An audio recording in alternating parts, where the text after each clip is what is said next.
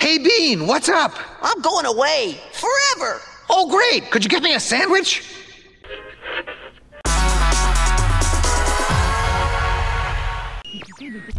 Don't tell him, Carlos. Don't be chicken. It's a world of laughter, a world of kiss. It's a world of hopes and a world of kiss. Ladies and gentlemen, boys and girls, the Magic Kingdom proudly presents our spectacular festival pageant of nighttime magic and imagination. In thousands of sparkling lights and electromagnetic musical sounds. WDW Radio, your information station. Hello and welcome to the WDW Radio Show, your Walt Disney World information station. I am your host and your friend, Lou Mongello, and this is show number 742. And together, as we have been since 2005, thank you for that, by the way, I'm here to help you have the best possible Disney vacation experience and bring you a little bit of Disney magic wherever you are here on the podcast, my weekly live video every Wednesday night on Facebook, blog, events, social, and more. Please join the community and find everything at WDWRadio.com. So, former Imagineer, writer, and Jungle Cruise skipper Kevin Lively joins me again this week to share the secret behind creating unforgettable experiences in the Disney parks as he shares fascinating stories and insights as he answers my 10 questions about attractions, backstory, history and nostalgia, technology, and what's next for the Disney theme park experience. Then stay tuned for our Disney Trivia Question of the Week, where you can enter to win a brand new, hot off, whatever they press it on, prize and more updates at the end of the show. And if you like what you hear, please share the show and tell a friend. So sit back, relax, and enjoy this week's episode of the WDW Radio Show.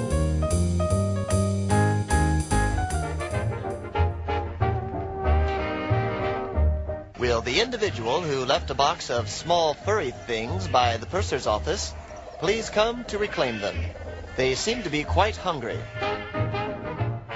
Back on show 631 in April of 2021, I had a chance to sit down with former Walt Disney Imagineer, Jungle Cruise skipper, writer, and raconteur Kevin Lively. And while we discussed his work on and in the dangerous Jungle Rivers, as well as the 2020 refresh of the Jungle Cruise, we also talked about Hyperspace Mountain, the Jingle Cruise, the Jungle Navigation Company Skipper Canteen, the SEA, Mater's Junk Graveyard Jamboree, the upcoming Zootopia Land in Shanghai, managing stories for the Disney Parks original content like for Pirates and Mansion, for film and TV and games and publishing, and his presentation at the 2019 D23 Expo about the Haunted Mansion's 50th anniversary, there wasn't enough time to cover all of his roles, work, achievement, and insights. And so, after years of careful negotiation with his team of agents, or just trying to sync our schedules, Kevin is back to share more stories and insights from his time with Disney. So please join me in welcoming back to the WDW Radio virtual studios, Mr. Kevin Lively. That's right. What the world has been waiting for 45 minutes of me talking about the license plates from Autopia.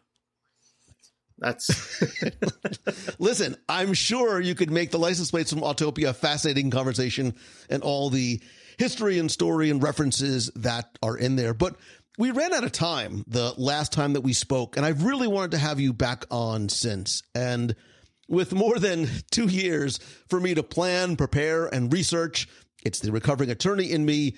I've prepared 10, count them 10 questions to delight, amaze, and possibly surprise you, or really just have us touch on things that we left unanswered the last time we spoke, talk more about some of the projects you worked on, how you approach storytelling, and some of the other things that you've worked on as well. let's hope my memory uh, kicks in. So I'm getting old. All right. So question one, I, I'm going to let's start simple and and somewhat timely uh, because you were a writer. Um, so wait, uh, let's do this quickly for somebody who maybe didn't hear our past episode. Give me the Reader's Digest condensed version of Kevin Lively and your Sure. work. Yeah, at I Disney. started at the resort when I was going to Cal State Fullerton. I worked on attractions as a cast member, like Indiana Jones Adventure, uh, Disneyland, the first 50 magical years, starring Steve Martin and Donald Duck. There was uh, Main Street Vehicles, uh, Tiki Room, and Jungle Cruise. And Jungle Cruise is where I kind of made a name for myself. They sent me to Tokyo to represent Disneyland's Jungle Cruise for a big gathering of skippers. Um, from there, I, I kind of got the attention of Imagineering, uh, people like Chris Guzman and Kevin Rafferty, who kind of became my my mentors, to kind of pushed me into Imagineering. I finally, when I landed there, I started in the what was called the Blue Sky department, working on things just really out of the blue things. Like one of ones that actually came to fruition was like Adventure Trading Company, and worked on things. I, I pitched a Jingle Cruise, so that's another one of my first projects, and then went was working there for about a decade as a consultant, as a as a green badge, a, a contractor, part time, full time, uh, just wor- working my way up. And uh, yeah, then I think you recapped a good chunk of uh, things I worked on that I'm that actually came to fruition. Well, and, and the first question I have is is about one of those things, and I figured we'll start we'll start simple, Kevin, and then we'll work we'll get more uh, in depth from there. Because you were a writer on Mickey and Minnie's Runaway Railway in Disneyland, which opened earlier this year, and while the attraction, for all intents and purposes, is from what I understand pretty much the same, the queue is vastly different, and I had an opportunity to preview and walk through the queue before it opened and loved this concept of it being a museum dedicated to the quote unquote real life Mickey Mouse. Um, talk to me a little bit about the ideation process as well as the backstory and the placemaking for the El Capitan theater queue, which is really part of this overall refresh of Mickey's Toontown, which again, you obviously had a hand in as well. Uh, when they wanted to move the our, our, our clone Mickey Minnie's Runaway Railway for Disneyland, they knew they needed a different facade because Hollywood Studios, you're going into the Chinese theater and you magically go through the screen. Well, we kind of have to adjust that because you're going from one cartoon land into another cartoon land. And so uh, Kevin Rafferty started off with the project and he figured out uh, the El Capitan Theater, which is a tribute to the El Capitan Theater in Hollywood, which is like a really cool uh, movie house that's that's operated by Disney, and they have an organ player before each movie. And any any old new Disney release, if you if you're ever in town, definitely check out the original El- Capitan Theater. Uh, so he came out with that idea, said that's going to be the name of the theater, and he also had the idea for Mickey through the ears, and everything after that was kind of like handed and uh, handed to me, uh, dropped off on my desk. And so I worked with our different creative directors uh, and our graphics design team, props, and everybody to help figure out how we bring this Mickey's career into existence. So the first step was, you know, trying to break down those different sections of Mickey's career, you know, from the old like rubber hose arms uh, all the way and like touching upon things, which is something we want to try to do in Toontown in general. Because if you look at Toontown, which opened in 1993, it was built by people who had a nostalgic version of Mickey. That's way different from my nostalgic version of Mickey because I was born in 1985, and so we're gonna have different views. So when it came to nostalgia within Mickey through the ears, our team were like, "Oh yeah, we got to do Disco Mickey Mouse, we got to do Mousercise, we got to do Mickey's Christmas Carol because that's the Mickey we grew up with." But also realizing that there's going to be more generations after us who are going to remember Mickey Mouse Clubhouse, Roadster Racers, and even the, the newer animation styles. So how do we break all those down? That was part of the exhibit. And then the rest of it was really filling in the history of the El Capitan and how it fit into Toontown as a whole. So who you know who started it? You know, we added historical plaques. We wanted to give personality uh, to the ticket taker, even though you know she's not there. And how do we tie in as many Easter eggs? And then going back to our generation designing an attraction, um, a big part of our childhoods was uh, was a Goofy movie with Max and Goofy and, and, and Powerline and all that. So it became one of our goals to try to sneak in as many Goofy movie references as possible, only for for our own humor. And it really helped that Allie, our graphic designer, is as big as Goofy movie fan as I am. So she was my uh, she was my tag team partner in, in trying to get in power lines and pictures of little girl from Lester's Possum Park and stuff into there. Uh, I will confess, and please don't hang up on me um, when I say this. I still And have I- not I seen a Goofy you movie. On Instagram every single time. you need to watch it alone for Lester's Possum Park. Like that alone is worth your time. As a Disney Parks fan But it, who's been to the Country Bear Jamboree how many times, you need to watch Lester's Possum Park.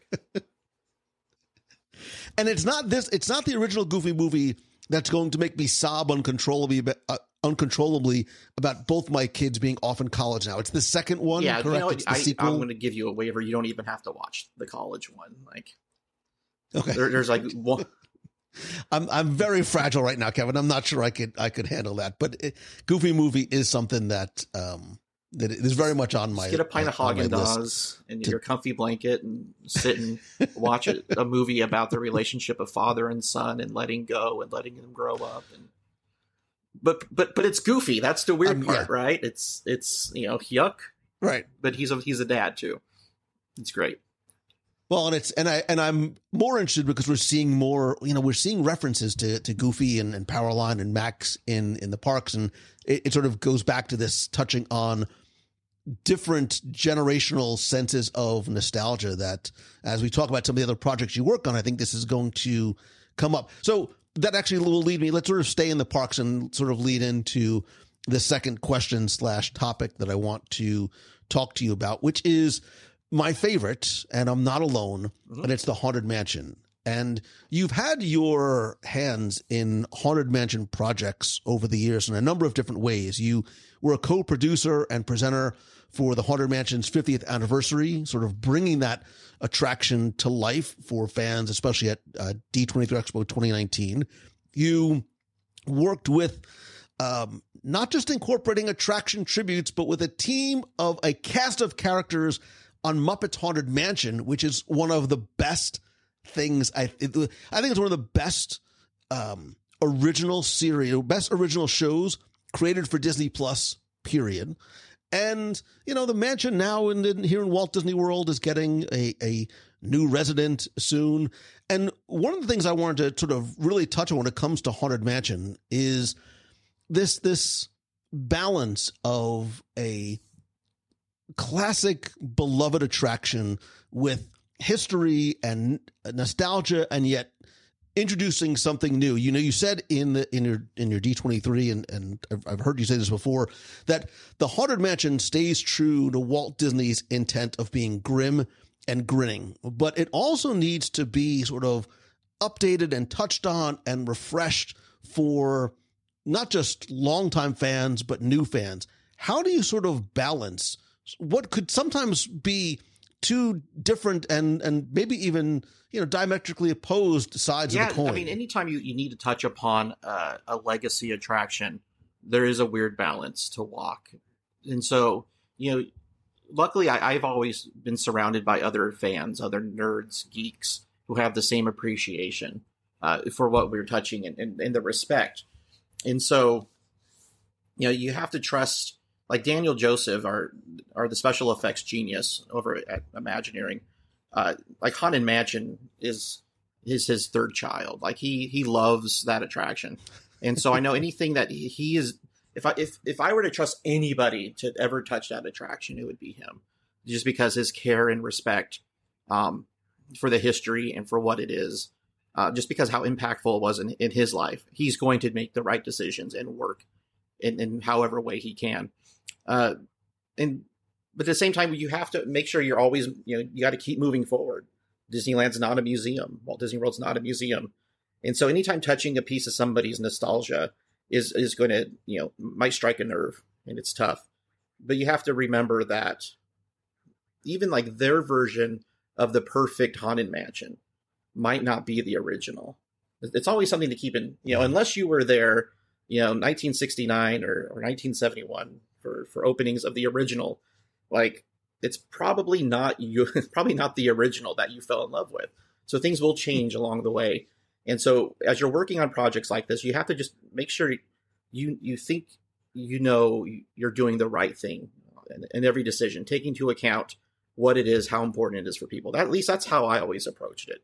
Like when it came to things like jungle when it came to things like mansion. Like a good example is when we were doing the haunted mansion ghost post we had to we were doing a whole radio show component to it and it featured the Hitchhiking Ghost, who prior to that had no official Disney name. Ezra, Phineas, and Gus were fan driven, whether it be from cast members or guests. I think it was created by cast members. Um, but it kind of just with with the internet just you know ballooned into something that people just accepted as part of Haunted Mansion canon. But but I dove in, man, to every single documentation, no mention of those names anywhere. And so when it came time to do this radio show, we couldn't write the script to say, "Hey, Hitchhiking Ghost number one, what do you think about this?" Gee, Hitchhiking Ghost number two, I'm not sure. We actually had to put the names down on paper and make things official. I mean, we could have easily said, "No, we're Imagineers. We know what's right." You forget forget what's been done. We're going to call them Steve and Jay and and Winklebottom. But no, it's like there's already an affinity for these names. So how can we embrace what has already been accepted from the community and and embellish it more? And so we took the Ezra, the Phineas, and the Gus, and we gave two uh, we gave two of them last names. So we have Prof- Professor Phineas Plump, Ezra Bean, and we gave them like two. I wrote really simple backstories to them. Um, whenever when I was writing, I never wanted to paint myself into a corner unless it was like for a really big moment. Don't overwrite just for the sake of overwriting it. Leave yourself some wiggle room to play with in the future. So for Ezra, he was a vagabond. He was, you know, like the uh, the guy like riding the rails and stealing apple pies off the sill. Uh, Phineas Plump was a with his carpet bag was a uh, elixir salesman, like a snake oil salesman.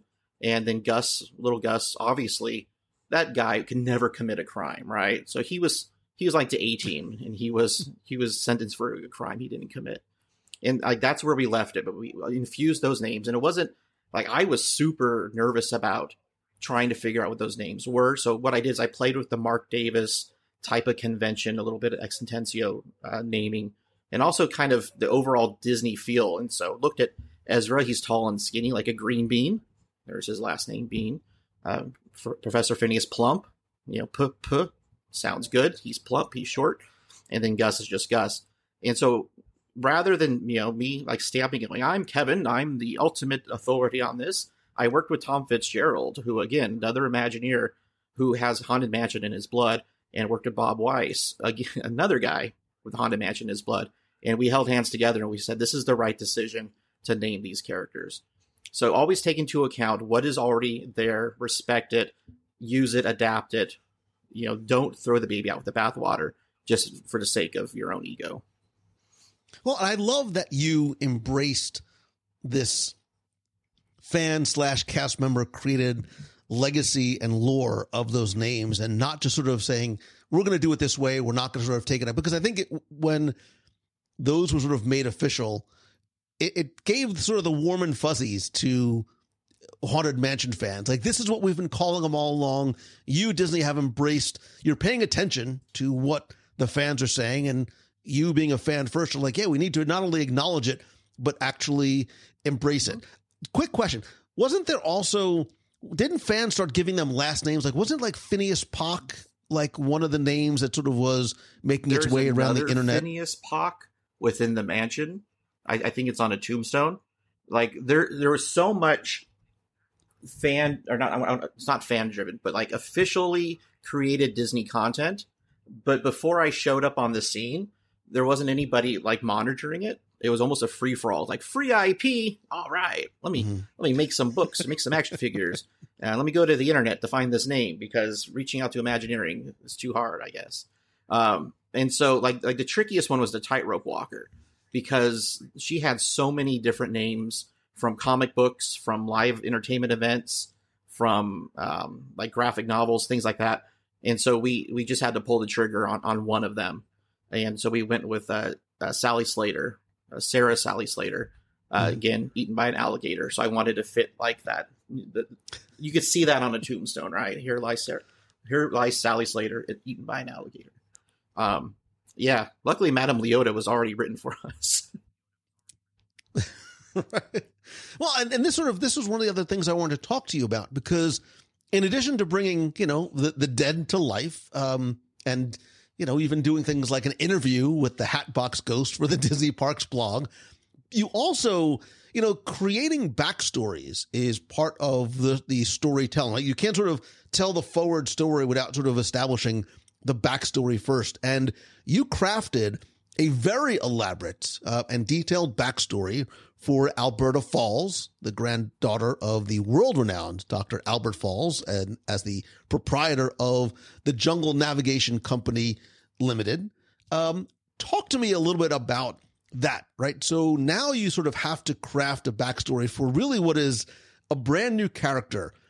Explain sort of the, the process and the preparation and the pressure, right? I have to imagine there's pressure because you not just have this legacy of an attraction and storytelling to uphold, but you are writing what is going to become canon for literally generations yeah, some to would come. say I overwrote that.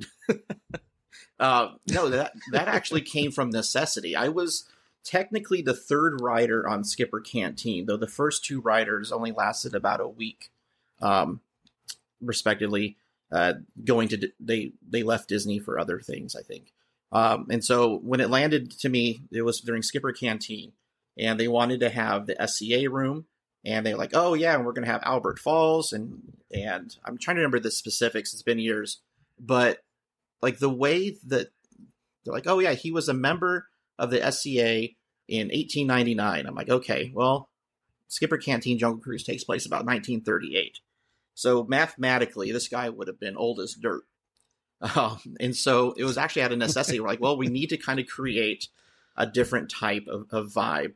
There's also like this feeling of, you know, too much of the white colonialism throughout Adventureland. So how do we mix that up?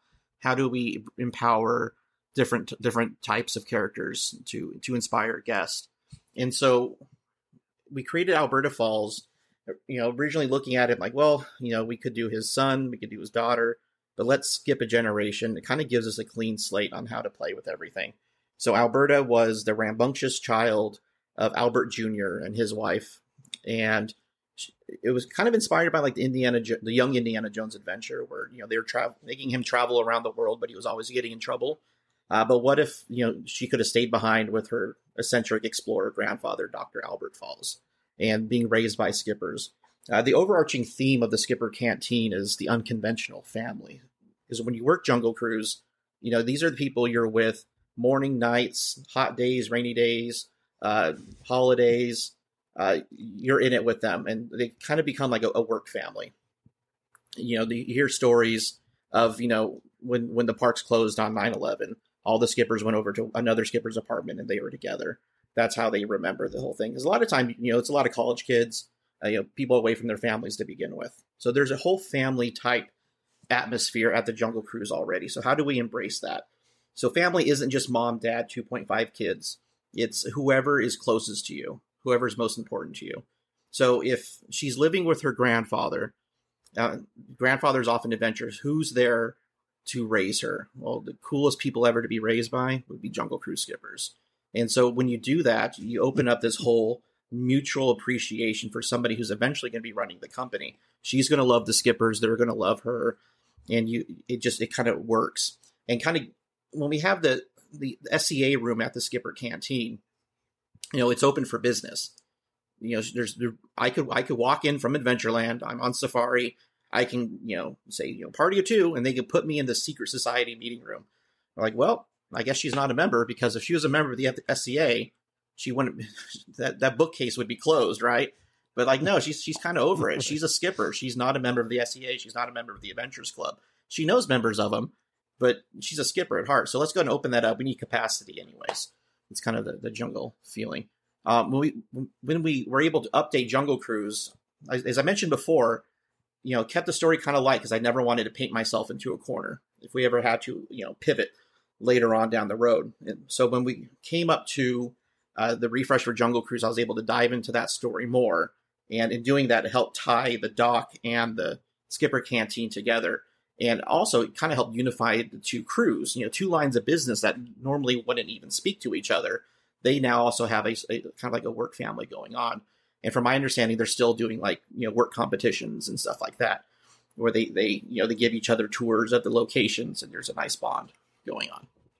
when you are putting this backstory together, are you thinking in terms of not just creating something that is going to be enjoyed by you know people for years to come but you are. It, it's like when you're you know you you're creating canon like in a comic book character or in a movie character and you as a fan and as an imagineer uh, uh, you know the, the passionate way that these stories and, and the importance that people put to these stories and continuity and the integrity of the characters. Do you think about when you're doing that, or does it maybe hit you later on and you go and you see it in the parks and, and guests are enjoying it and you're like, yeah, I had a hand in, in making something that's going to be here I- for I a long time. Okay, so I'm going to attack this two different ways. The first way is when you're in the process of doing it, you you know that's going to be a thing. As I always tell people, I'm even in, in projects I'm working on now. I'm like, listen, every single person who's going to be going to your experience is going to have a pocket computer with a camera on it, with access to everybody else in the world. So they're going to notice little loose ends that aren't tied correctly, but they're also going to appreciate connections that aren't even necessarily need to be there. But when you're designing, you want to make sure you're designing for three different audiences. This is a little bit about how the sausage is made. So you're going to be writing for, um, way to look at it is the swimmers, I'm sorry, the waiters, the swimmers, and the divers. All right. So you have the people there who are the waiters. So these are people just dipping their toe. Maybe it's the family from Utah and they're visiting Disneyland every five years and they're, they're going to go on Jungle Cruise and they're going to see some animals, hear some jokes, and they're going to have a great time. All right. Then you have the swimmers. These are people who kind of know that there's a story going on, right? So maybe they're going through and they hear the name Alberta. They're like, oh, that's like on our board game we picked up at Target. I so I recognize that name. Um, and then you have the, the hardcore geeks like you and me who are going to get off the Jungle Cruise, go into the Tropical Hideaway, and see the paddles from the SEA members and go, oh, see, this is connected to uh, Tokyo Disney Sea. This one's connected to Disney Cruise Line. And, and then you're going to tell all your friends until they go crazy. Um, so you're going to make sure you're designing for all three of those audiences. Because if you're designing for just one, it, it's not going to work because you're going to alienate. You're either going to alienate the super geeks or you're going to alienate the family that visits once every five years. And so you want to make sure you're covering all those bases. Now, I think that the weirdest moment when I was walking through our neighborhood Target, going back to that board game and flipping it over and seeing Alberta Falls. I mean, I, I helped I helped on that game um, in in the early stages, um, but just seeing it out in the wild at like the Target where I get my groceries was pretty trippy. Um, so it, it's pretty cool to know that it's you know where Alberta goes next. Who knows? Uh, I trust she's being taken care of. All right, as a quick sort of side extension of this and the things that you do that that exist in the parks, in addition to writing stories and scripts, uh, you also mentioned that you write songs, and I want you to briefly briefly elaborate, but also please be sure to include the fact that you were inspired by and maybe were, dare I say, influenced by the legendary songwriter, one Mr. Weird Al Weird Al Yankovic. was my hero growing up. He's still one of my heroes today. That dude is awesome. Um, but when when uh, it came time to do uh, music for Luigi and Guido, I'm sorry, Luigi and Mater for Halloween and the holidays, uh, Kevin Rafferty was busy, and so uh, like all his other work, it kind of landed on my desk. I guess I was like next in line. Next man up is the other Kevin in a, in a Hawaiian shirt who does puns, and so I, I absorbed a lot of his workload when he moved on to different different things. And so I worked with uh, uh, Pixar, worked with they brought they brought in another writer who I think is like worked on like Grammy award winning songs, and after like one session, he's like, "Yeah, you guys don't need me." and I'm like, all right, that's cool. And so it was me and, and Roger up at Pixar and um, who's uh, one of the music guys at Imagineering, uh, and just kind of hammering out. It's because we already had music going, uh, existing for the for year round. And when it comes to things like Luigi's, that's written at a very specific um, tempo or rhythm that's set for the cars to dance. So going into going in there and trying to figure that out, we're- didn't have money to go through and like redo a whole new choreography for the dance. So we're going to stick with that and just write new lyrics uh, to that. And, and the same goes for uh, Mater's Junkyard Jamboree. You know, it's a lot easier for us to go in there um, with Disney owned music, tweak the lyrics for that. But they did allow us a little bit of allowance to do things like Monster Truck Mash and and so but like I remember I was like driving home and I'm like I was making a list of like different potential uh, titles. I wanted to do a, a version of uh, Thriller called Trailer. It's the trailer of the night because it's always behind you. Um, yeah, yeah, that one I think was going to end up being way too much money uh, for those rights. Um, I also wanted to do uh, "It's a Dead End Party," like a little Oingo Boingo. That would have been cool. uh, but yeah, we so we we hammered them out. We we worked with the music guy. I think he's out in Nashville who updated all the music, adding you know all the the spooky theremin and stuff for Halloween. And then we got the green light to do. Oh, then we yeah we got the green light to do the Christmas stuff after we recorded Mater and Luigi. So I flew out to Nebraska to work with Larry the Cable Guy, then immediately flew to uh, New, New York for Tony Shalhoub. And it was like he was starting rehearsals for a new show called uh, The Marvelous Miss Maisel. Like that's where where in the timeline it was. Um, Well, but yeah, yeah. working with those guys, they were they loved their character. Um, it was really great to record with them, and, then like immediately we got green light for the holidays. So we did the same process all over again. Oh, did I did I freeze? And am I still going? Okay, cool. Um, Mhm. and then we uh, I flew out to Nebraska again, and uh, out to New York again. It was much colder this time. Though I remember the first time I flew out to Nebraska, I'm like, oh, cool. You know, I heard like the Midwest has like awesome Halloween haunts, but it was so windy and so cold. And after flying, I always like to walk around. That's why I always went to Epcot when I had to fly out to Florida for business trips. But it was just like it was so bitter cold. I went ended up going into their mall and walking around just to stretch my legs, and I I bought a, a Nebraska beanie that I still have just because it was so cold and windy. Um, but yeah, those, those were uh, it was really cool to be able to work on those songs, and they're still playing in the parks, and you can listen to them like on Apple Music and and Spotify, which is pretty weird. And then I play it for my kids. They're like, why are we listening to this? I'm like, because I wrote it. well, I, I was going to ask you, you know, do you go to the parks, whether it's listening to the music and say, you know, you sort of have this quiet, introspective, like moment of pride, like I made this, but also want to show friends, family, especially kids, right? You want to show your kids, like, this is what dad made. Like, this is playing in the park, and I want this to be as important for you as, oh it- man, as it is to kids me. didn't care. they didn't get it. Like it was just. I mean, I used to have to make up stories like, ah, yeah, I had meeting with Doc McStuffins today just to make them interested. They oh So now your oh, kids? they're now they're ten and twelve, but you know, in the early days, you know, I was I've been doing it their whole life, and so like, yeah, I'm working on this. No, you're not. Still today. Yeah, I'm working on. No, no, you're not. Okay, fine. Years from now, they're going to think you're the coolest dad in the world. Right now, they just probably don't understand. No, it's my, my what it is that you youngest though. Like you know, with YouTube and everything, you know, showing her different like walkthroughs of parks around the world.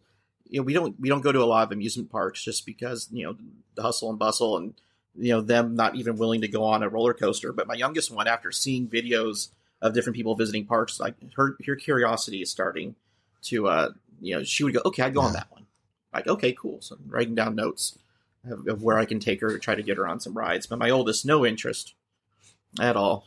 She's she's a chicken. yeah. someday someday they will um, but you know we we've been talking about this sense and balance of nostalgia and classic attractions and new experiences um, as as technology continues to advance um, and, and theme parks are starting to incorporate more immersive elements how do you sort of take that balance in in a slightly from a different direction, balancing this integration of cutting edge technology while also preserving this this timeless charm and storytelling of classic attractions which you know is again these are both rooted in Disney right Disney is is always been sort of on the forefront of technology and also sort of embracing classic Yeah, story It's, it, it- it's a weird line to walk because there's some amazingly cool stuff you can do with screens. In, in trying to use the, the next best technology, that was that was something Walt was always about. So there's no doubt in my, my mind that audio animatronics are awesome, and it's always great to see actual tangible things moving. And you know, I think the fans, you know, that's what they want. I think that's part of it is seeing the tangible. Because I can go to a movie theater and I can watch something on a screen. I can go at home, I can put something on a screen and watch it. But it's seeing those those figures, and you know, especially with how amazing figures can get with like the Na'vi shaman, Mhm. right? You know, the the Mister Lincoln figure and his expressions and the way they're able to animate that.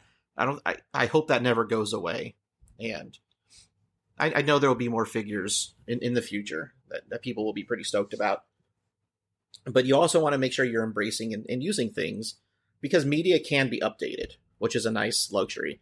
You know, replacing an audio animatronic is a, is a different story, but media can be updated, and I think it's also a matter of using it in the right way. If you're using a screen just to show off how cool your screen mm-hmm. is, you're not using it correctly. If you're using it because that's the best way to make it look like a portal inside a spaceship on Star Tours, yep, I think that's a perfect example. You know, and then having that that physical C3PO or Captain Rex in front of the screen only helps to blur the lines. There's clever ways of designing, you know, shrouding, framing your screen that make it seem a little bit more seamless. You know, and so I, I think if you if you use it properly, there's nothing wrong with screens. But also, what's next? What's going to be beyond that? What are different ways of using that screen? What are other things that can help you blur the line? You know, is it you know how do you maybe it's a pixie dust curtain that magically floats away? Mhm. Is maybe it's projecting on water or you know water dancing like they have now at Epcot? You know, really great technology that's always emerging, and I think that's the secret sauce. Is you're combining all these different techs where you make it so make it so complex that it becomes seamless and that's the goal. I mean look at things like pirates of the caribbean and shanghai. Mhm. i don't think anybody walks off of that and goes too many screens just because it's so from what i've from what i've been told it's it's really cool. Um yeah it's just a matter of, i think using it using it right. But at, at the end of the day the audio animatronics ain't broke. They're just really expensive. So that's Mhm. why they're trying to fix it. Well, and I think to your point, there's something about using technology for technology's sake, uh, as I have seen done elsewhere. Like, oh, there's something really cool. Let's just put it in. We'll build a story around it, as opposed to the the technology enhances the story, not vice versa. Yeah, I mean, look at look at Stuntronics is a, I think a really cool example. There's no way having a human do that how many times a day is feasible or safe. Uh, but having Stuntronics being able to bring Spider-Man to life like that, super rad. Now, if you are going to use that for technology's sake and just make it like a bellhop at the Tower, Tower of Terror who swings out just because you have, and it would just confuse people.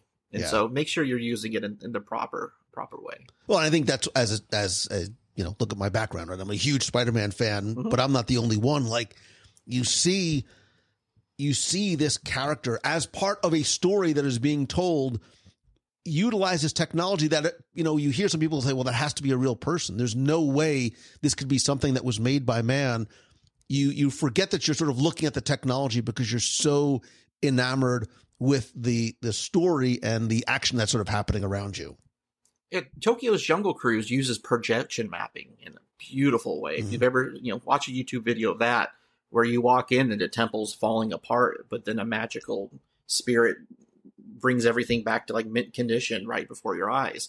But then you leave the temple and you're surrounded by, you know, elephants, and Mhm. so it's that combining.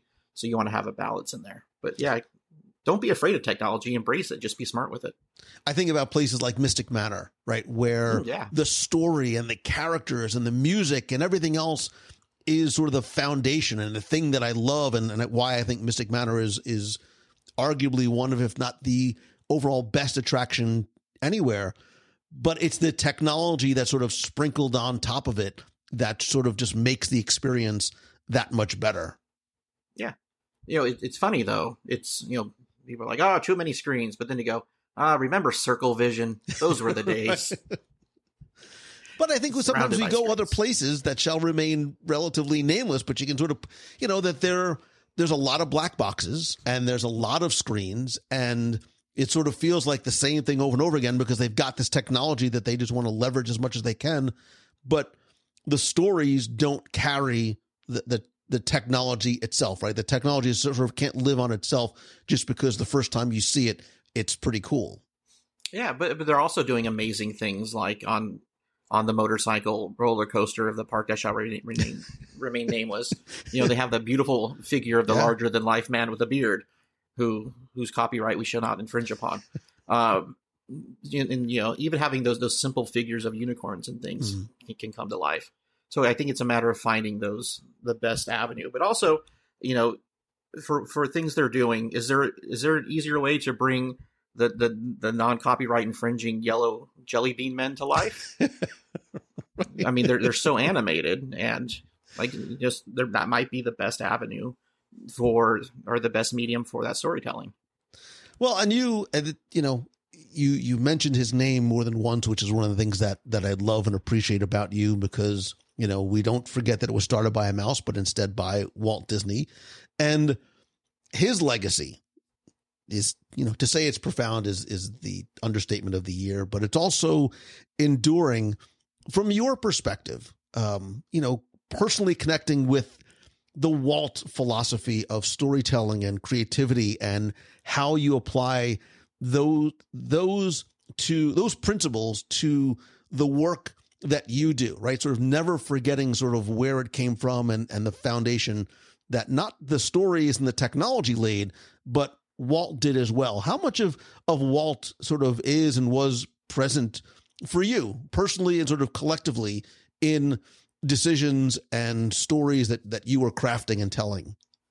Well, I I think I mentioned this last time we spoke, but you know, I, I have a earlier we were talking about like you know how do you work on a legacy attraction? You know, aren't you afraid of rocking the boat? Things like that. But you know, people always say like, oh, what would what would Walt say if he were to walk around Disneyland today? And I think the number th- number one thing he would say is, "What's that still doing here?" Which I I, built that surprise mountain in- that would surprise a lot of people. I think to hear you Yeah. say that. Yeah, like I built that mountain in 1959. Can't we do something? can we make it bigger? Can't we do something you know flashier? Um, you know, it's you know I love the Tiki Room, but the Tiki Room was almost like a play test for his audio animatronics. I was, you know, got it. He he would walk in and be like, "Oh, all right, so you made it shorter? That's it? oh, you cut you cut some songs? Okay, I I, I understand that." Um, but there's also like I would love to, to take Walt on something like Mystic Manor because Mhm. I, I think he would walk out and be like, you know, he wouldn't compliment you because that wasn't his thing, but he'd say that works. Um, and so it's, yeah, it was that was it was the constant reminder because you know there are outside forces who you know don't touch don't touch my nostalgia. I think we mentioned it last time. You know, you know a lot of thought a lot of things are like at Disneyland, especially are like visiting grandma right? It's warm, it's comforting. You go there, you know the smell, you know, you, you have your little routines.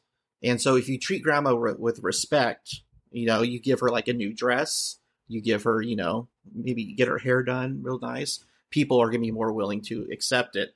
But if you take grandma in for like extreme makeover and get her like face tattoos and like a pink mohawk and and yeah, people are going to be a little bit more jarred. And so I think it's a matter of, you know, reminding yourself you can, you need to go in there, but you need to treat it with respect. Mhm. Um, but also remember that you know the guy who started this place, he would have changed all this ten times over by now. I mean, look at look at how many times Tomorrowland itself Mhm. was changed when he was around. How many times Jungle Cruise was changed when he was around. Um, yeah, I, I think yeah, I think he'd be impressed that you know the sun never sets on the Magic Kingdom, but also at the same time, it's like "Oh, still here. All right, let's uh let's get working on that, and then he would have a job number for somebody to uh to start bulldozing things the next day.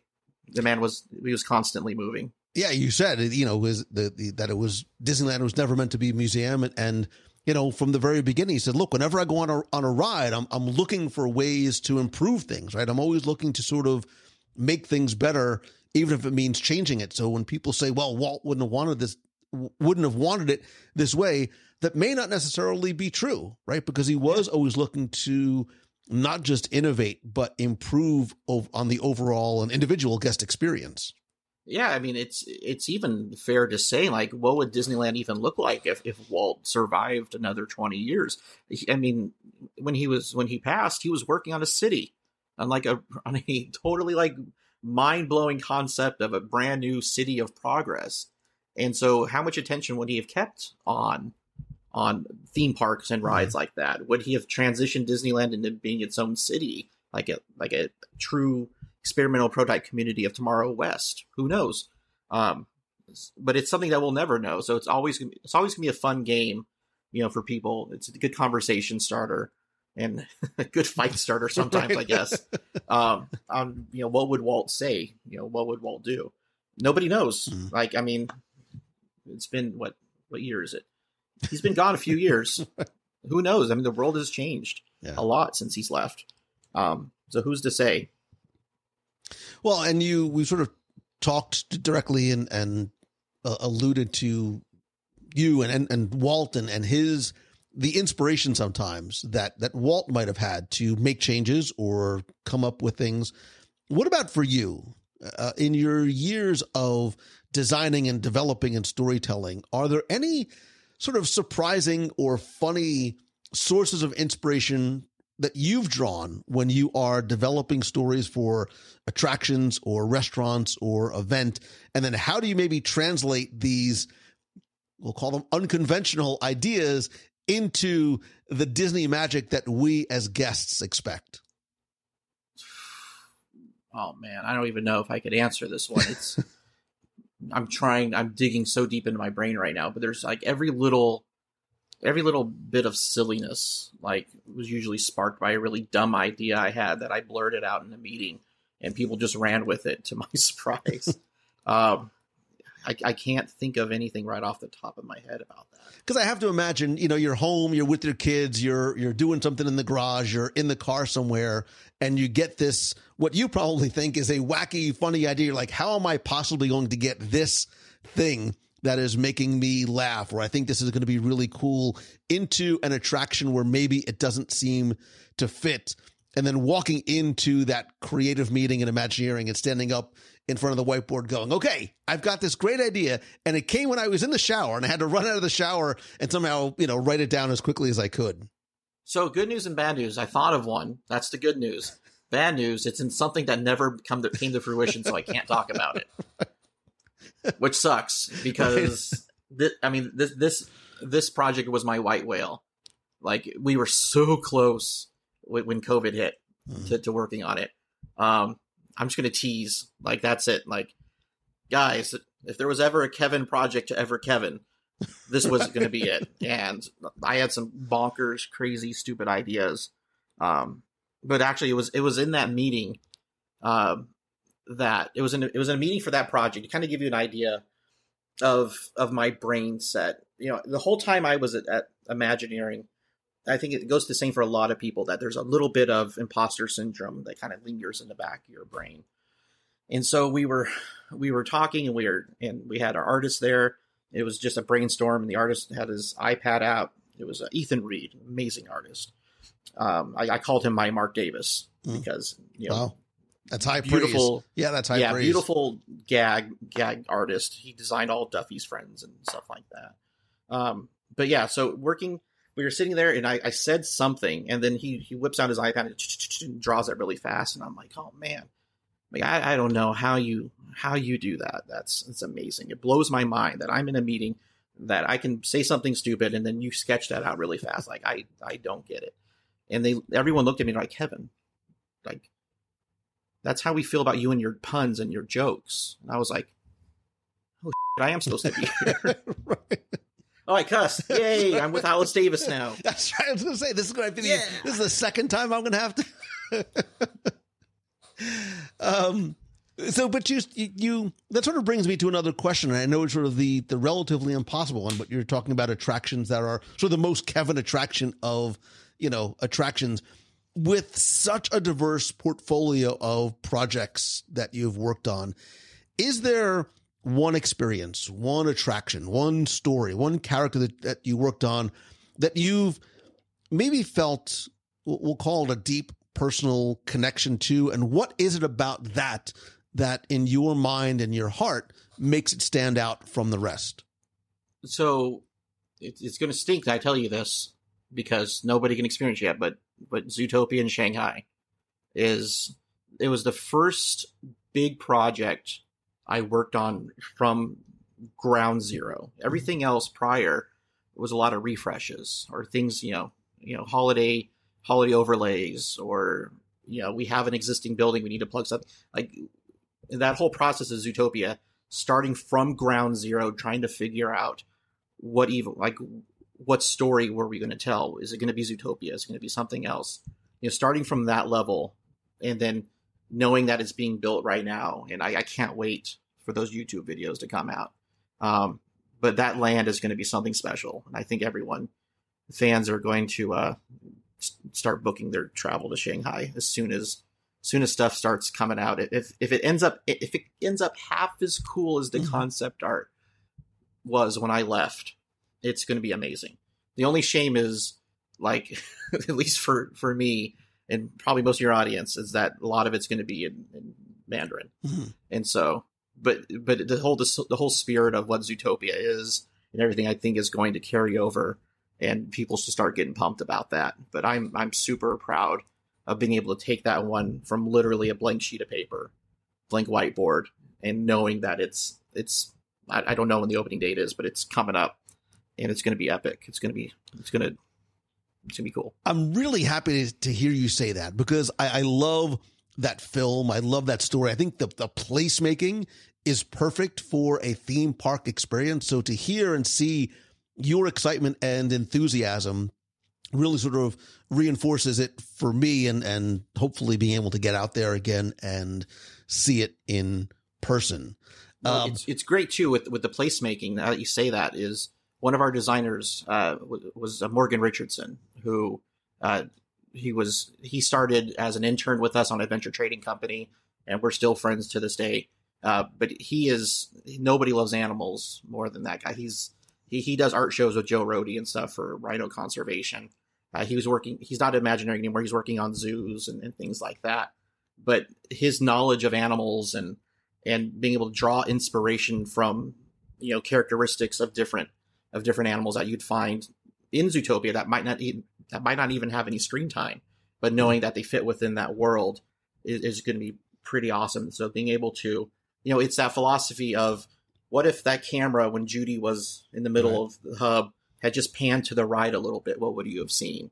And so he was able to open up that can of worms and the placemaking is going to be fantastic. Yeah, this sort of open world environment that Zootopia allows you to work through and, and get creative with has to be incredibly freeing from a storytelling perspective and, and as a guest perspective, not knowing, like you said, what sort of exists beyond the four corners of that screen is is equally as exciting.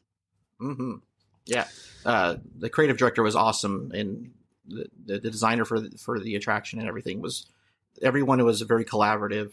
It was an excellent opportunity, even working with writers from China to make sure that our jokes land. Mm. So you know, translating, writing, you know, writing puns for a different language, not necessarily my strong my strong suit. um, but we had an amazing uh, writer work with us uh, named Chong Ting, and she comes from like an immersive theater background, but she, she was pretty dang funny, and she was able to do like take what I wrote, tweak it for the Shanghai audience, and hopefully there's some giggles going on there. Yeah.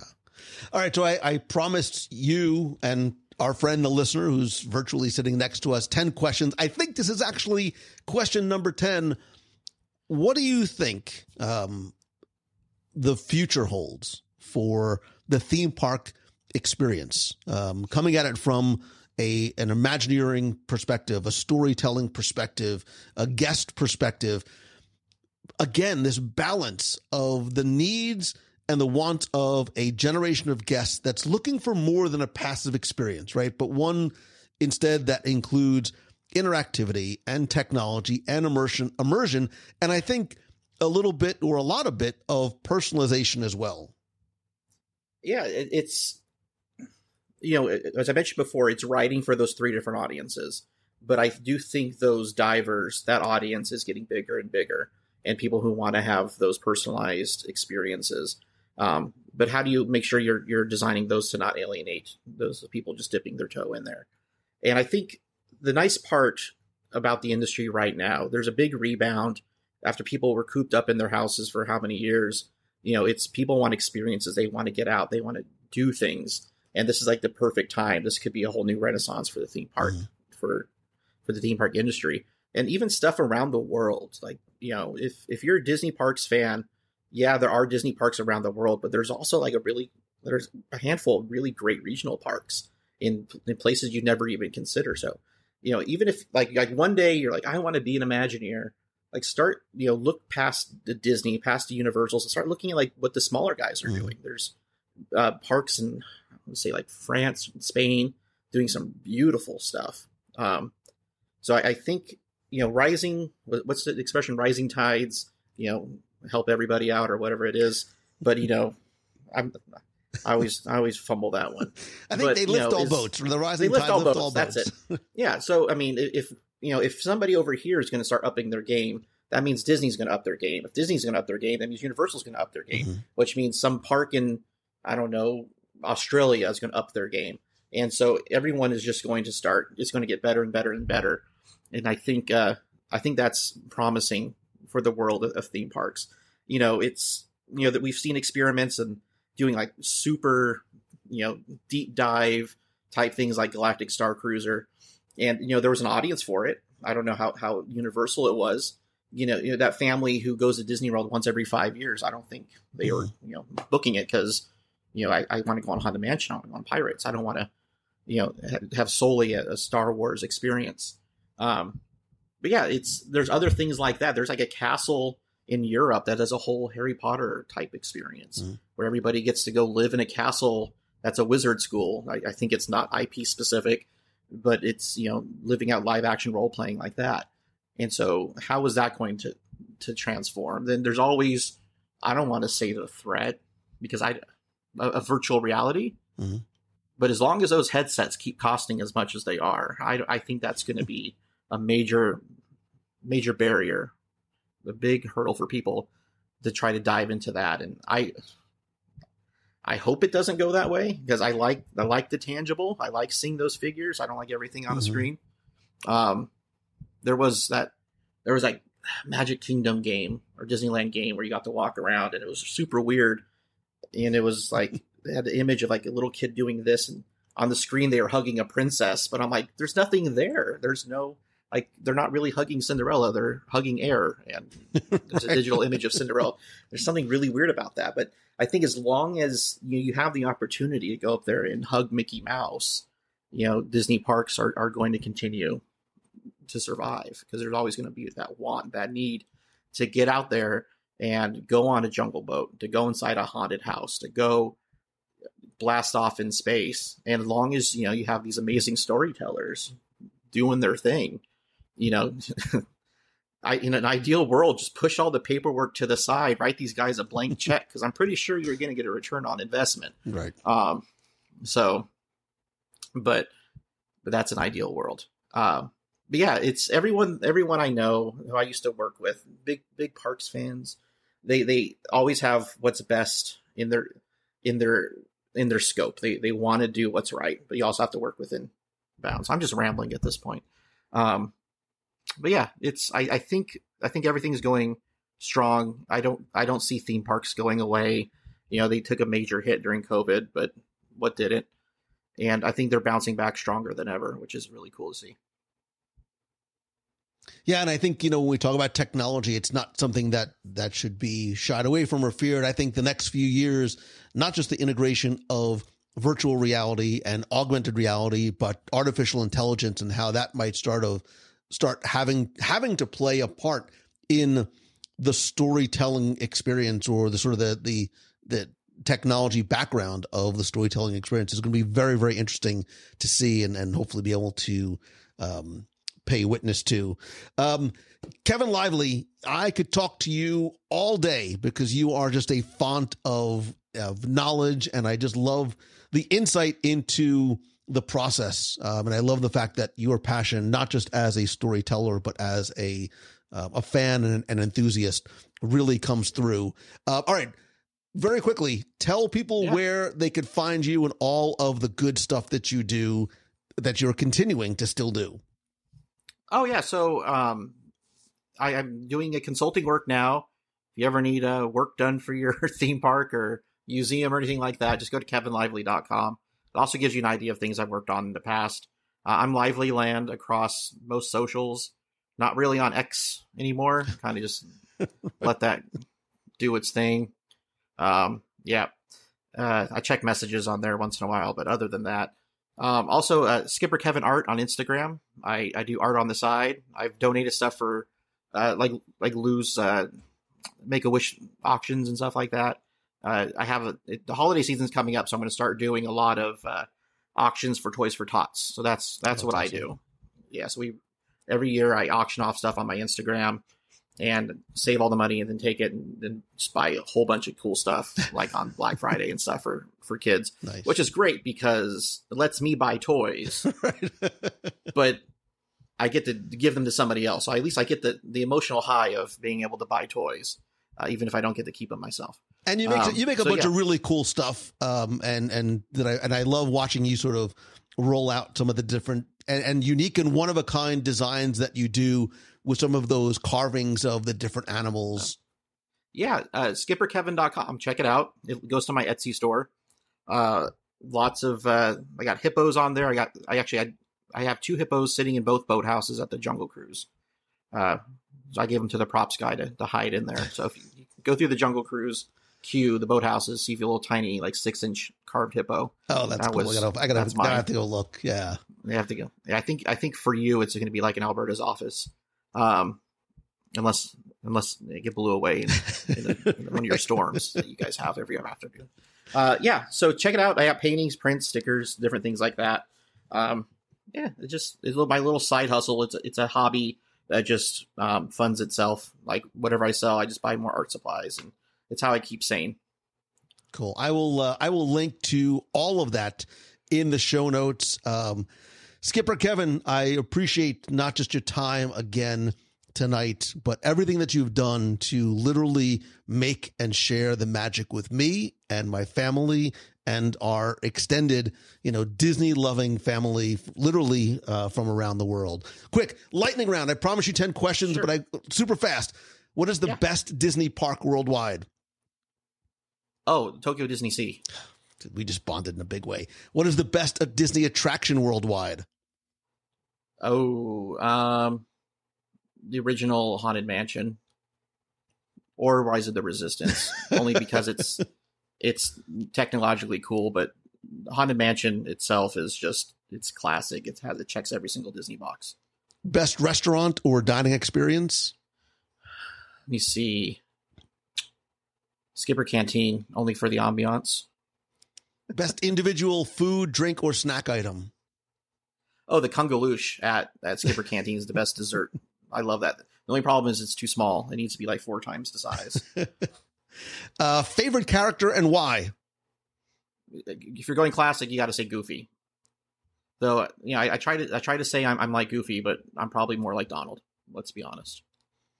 And I think you answered what, what I wanted to sort of be my final question for you is if if you could take him anywhere eh, on a Disney property, where would you take Walt and why? Um, let me see. Probably Tokyo Disney Sea. That'd be interesting. I mean, but also taking him back to Disneyland. Um, that's just that's for my own personal greed. I don't think it would benefit him at all. But I would just be able to say I can walk around Disneyland with Walt. Um, or you know, we can go to Aulani if he's paying for it. That'd be. I'm sure he can pull some strings. Um, or we do that that super trip that takes an airplane around the world. There we go. Right. That's my cheat answer. Skipper Yeah. Kevin Lively, I really, I sincerely appreciate you and your time. Uh, thank you for joining me once again. Oh, hey, I got an idea for the next show. Lay it on me. You and I, next time we meet, uh, we're gonna do a movie review of a Goofy movie. Done. Done. and I promise it won't take two years in between.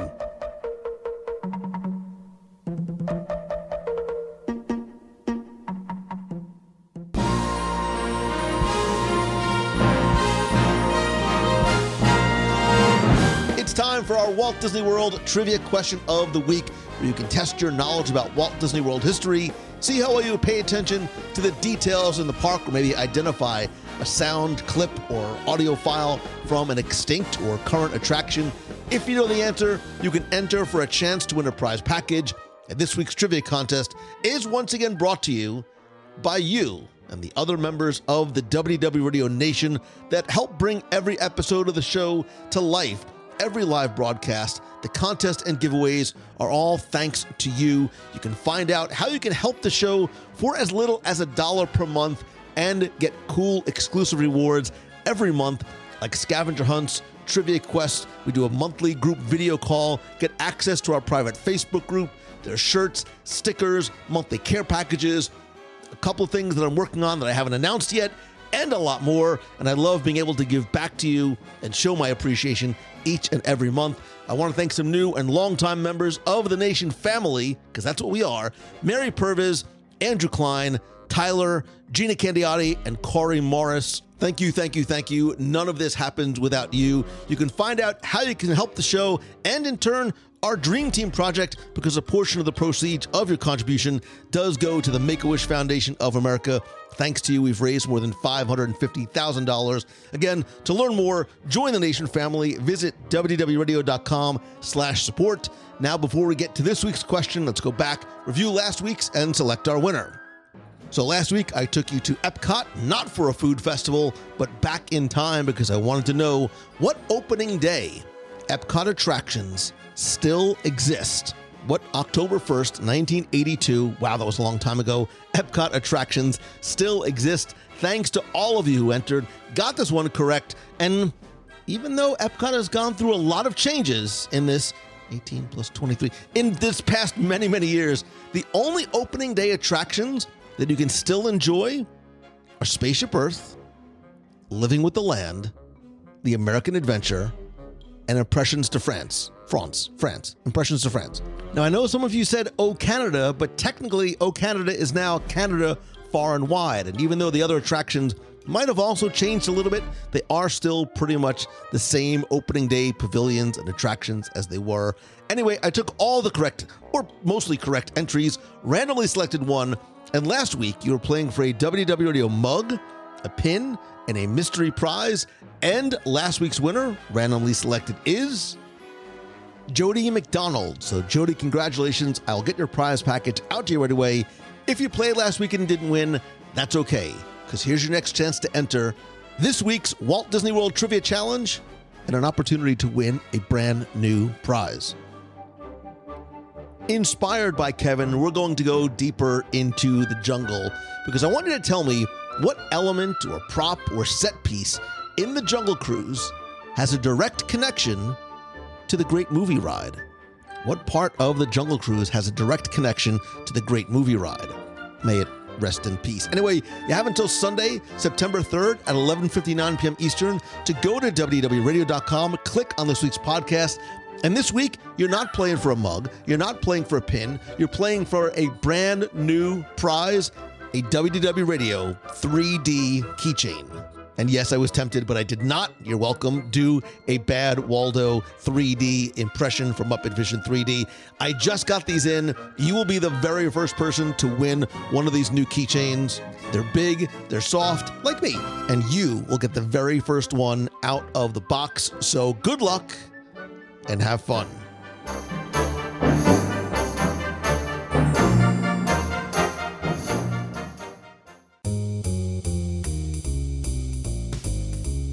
That's going to do it for this week's show. Thank you again for spending and sharing your time with me. I sincerely appreciate you. Just a couple of quick reminders. I'd love to hear your thoughts about what Kevin shared this week. Come be part of the community and conversation over in the clubhouse at WDWRadio.com slash clubhouse. If you have a question you want me to answer on the show, you can email me, lou at WDWRadio.com, or call the voicemail at 407 900 9391. That's 407 900 WDW1, and I will play it on the air. You can also connect with me on social. I am at Lou Mongello on Instagram, Facebook, LinkedIn, X, and be sure to like the WDW Radio page on Facebook and turn on notifications so you don't miss a thing, including our live show every Wednesday night at WDWRadioLive.com. I'll either be out and about in the parks or resorts or sometimes from the home studio where we can talk not just about this week's show, but what's new and news in Walt Disney World. I have a very interesting show about the Disney Treasure coming up this Wednesday. It's live, unscripted, and you can be part of the show by joining live in the chat room again every Wednesday, 7:30 p.m. Eastern at WDWRadioLive.com. Of course, still nothing beats a handshake and a hug since our very first meet of the month in Walt Disney World in January 2008. I love being able to meet you, say hi, and let you meet other members of the WDW Radio family. Thanks to everybody who came out to our On the Road event this past week in Denver at the Gaylord Rockies. I sincerely appreciate you coming out, spending and sharing some time. I know some of you drove very, very far. It was great to see and spend what I thought was going to be an hour with you that lasted three hours.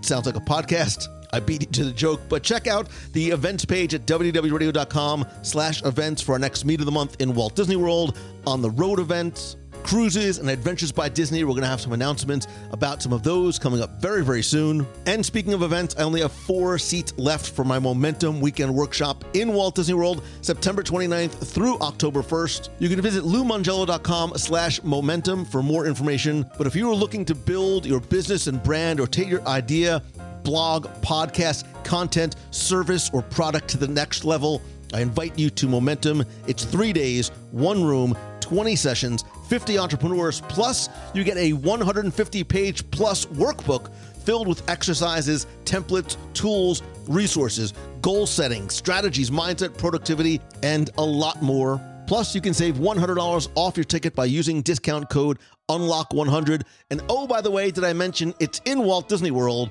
And is during Food and Wine Festival. If you're looking for a reason or an excuse, the kids are back in school, the weather's getting cooler, it's Food and Wine Festival. You can save $100, and it's an event that I promise you will have a positive impact, not just on your business, but your life as well. And if you have any questions, just email me, lou at WDWRadio.com. And if you're coming out to Momentum, to the festival, if you're going to Aulani, Disneyland, somewhere overseas, please go and visit our friends over at mousefantravel.com. They're my official, recommended, most importantly, my trusted travel provider who will give you not just the best possible prices, but all available discounts. And again, most importantly, an unbelievable level of personal service that really is their hallmark. It's who I used, it's who I trust, which is why I recommend them to you. Go and visit them over at mousefantravel.com. And as always, my friend, and you are my friend, whether we have met yet or not, all I ask that if you like the show, please help spread the word. Tell a friend, share a link to this or your favorite episode on social. If you're listening on your phone, take a screenshot, share. I mean, unless you're driving, take a screenshot, share it on social, tag me at Lou Mongello, and I will follow it and reshare it as well.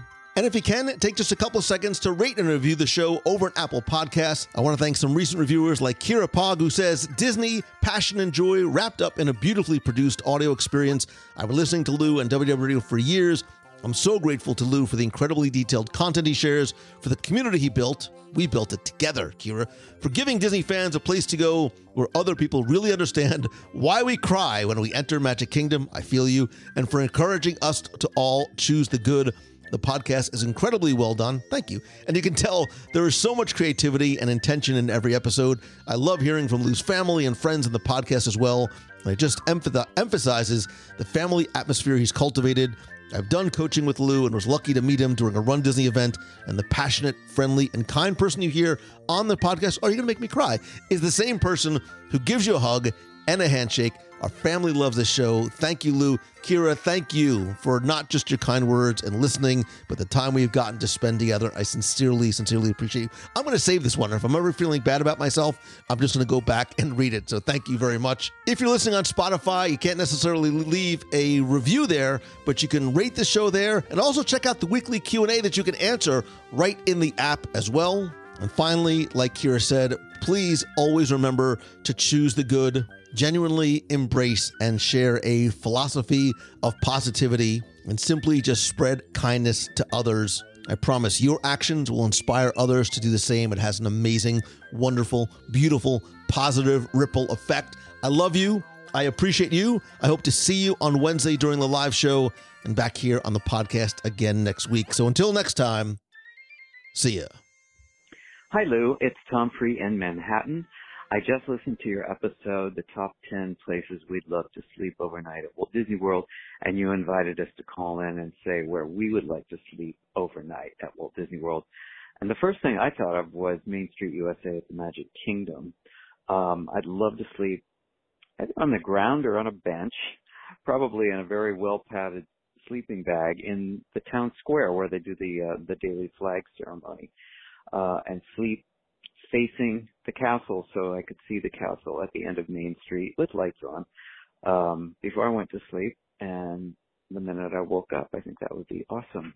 I also think it would be fun to sleep on the monorail continuously running, uh, you know, with no stop, stops or announcements, no, you know, please stand clear of the doors, por favor, etc., waking me up every, uh, 30 seconds. Um, maybe the, the route between Magic Kingdom and Epcot in one continuous loop all night because it would be like sleeping on a very smooth running train. And while we're at it, the Skyliner again on a continuous loop without announcements or stops, um, uh, which would be, I think, a little like sleeping on a plane with the occasional dip and ascent and with equally spectacular views. And um, I think that would be awesome. Very isolated too. So thanks to you and Tim for a very fun and, and really creative episode. Great idea for an episode. And thank you for everything. As always, take care. Bye. Hey Lou, this is Fernando calling from Fort Worth, Texas. And I just wanted to share how much I enjoy everything you do. But as I was listening to your latest podcast, I thought the perfect place to sleep in any of the attractions would be in Figment's house. I know it's upside down. I know it's on the ceiling, but I just think that would be the, the most amazing place to sleep. So I don't know if anybody else would be interested in in that one, but that would be my top choice. So thank you very much for everything you do. I hope you have a safe trip in Colorado, and we'll see you soon. Thank you. Hi, it's Elizabeth from Massachusetts. Um, I just finished listening episode 739 about places that we would want to sleep over or stay overnight in Disney World. And I'm so glad that you brought up the house and living with the land because that's always been mine. I also think that one that would be a lot of fun. I just love the little cruise. It's my all-time favorite ride is getting to sleep over in one of the boats. That would be so cool. Um, but yeah, just coming home actually yesterday from a trip to the world with my family. Um, we had an amazing time. Uh, one thing that, my dad hasn't been in years and years, and one thing that I do think sometimes as fans we even take for granted, and he kept saying it, was how impressed he was with how many people, you know, are on property and at the resort in general, uh, going in and out of the parks, moving around, and how Disney does such a great job at moving just masses and masses of people every single day. Um, so yeah, it was nice to travel with some people who haven't gone in a while and kind of just remind me as someone who goes uh, more often, like, hey, yeah, this place is pretty impressive, and sometimes there's certain things that we take for granted as uh, constant guests. So anyway, just thought I'd throw that in there. Because yeah, Disney does an amazing job at what they do. Um, yeah, I hope everyone's having a great end of their summer. I go back to school on Monday. Um, kind of ready for the routine again. Uh, not ready for getting up at like 6 in the morning. So we'll see how it goes. Uh, stay magical, be magical.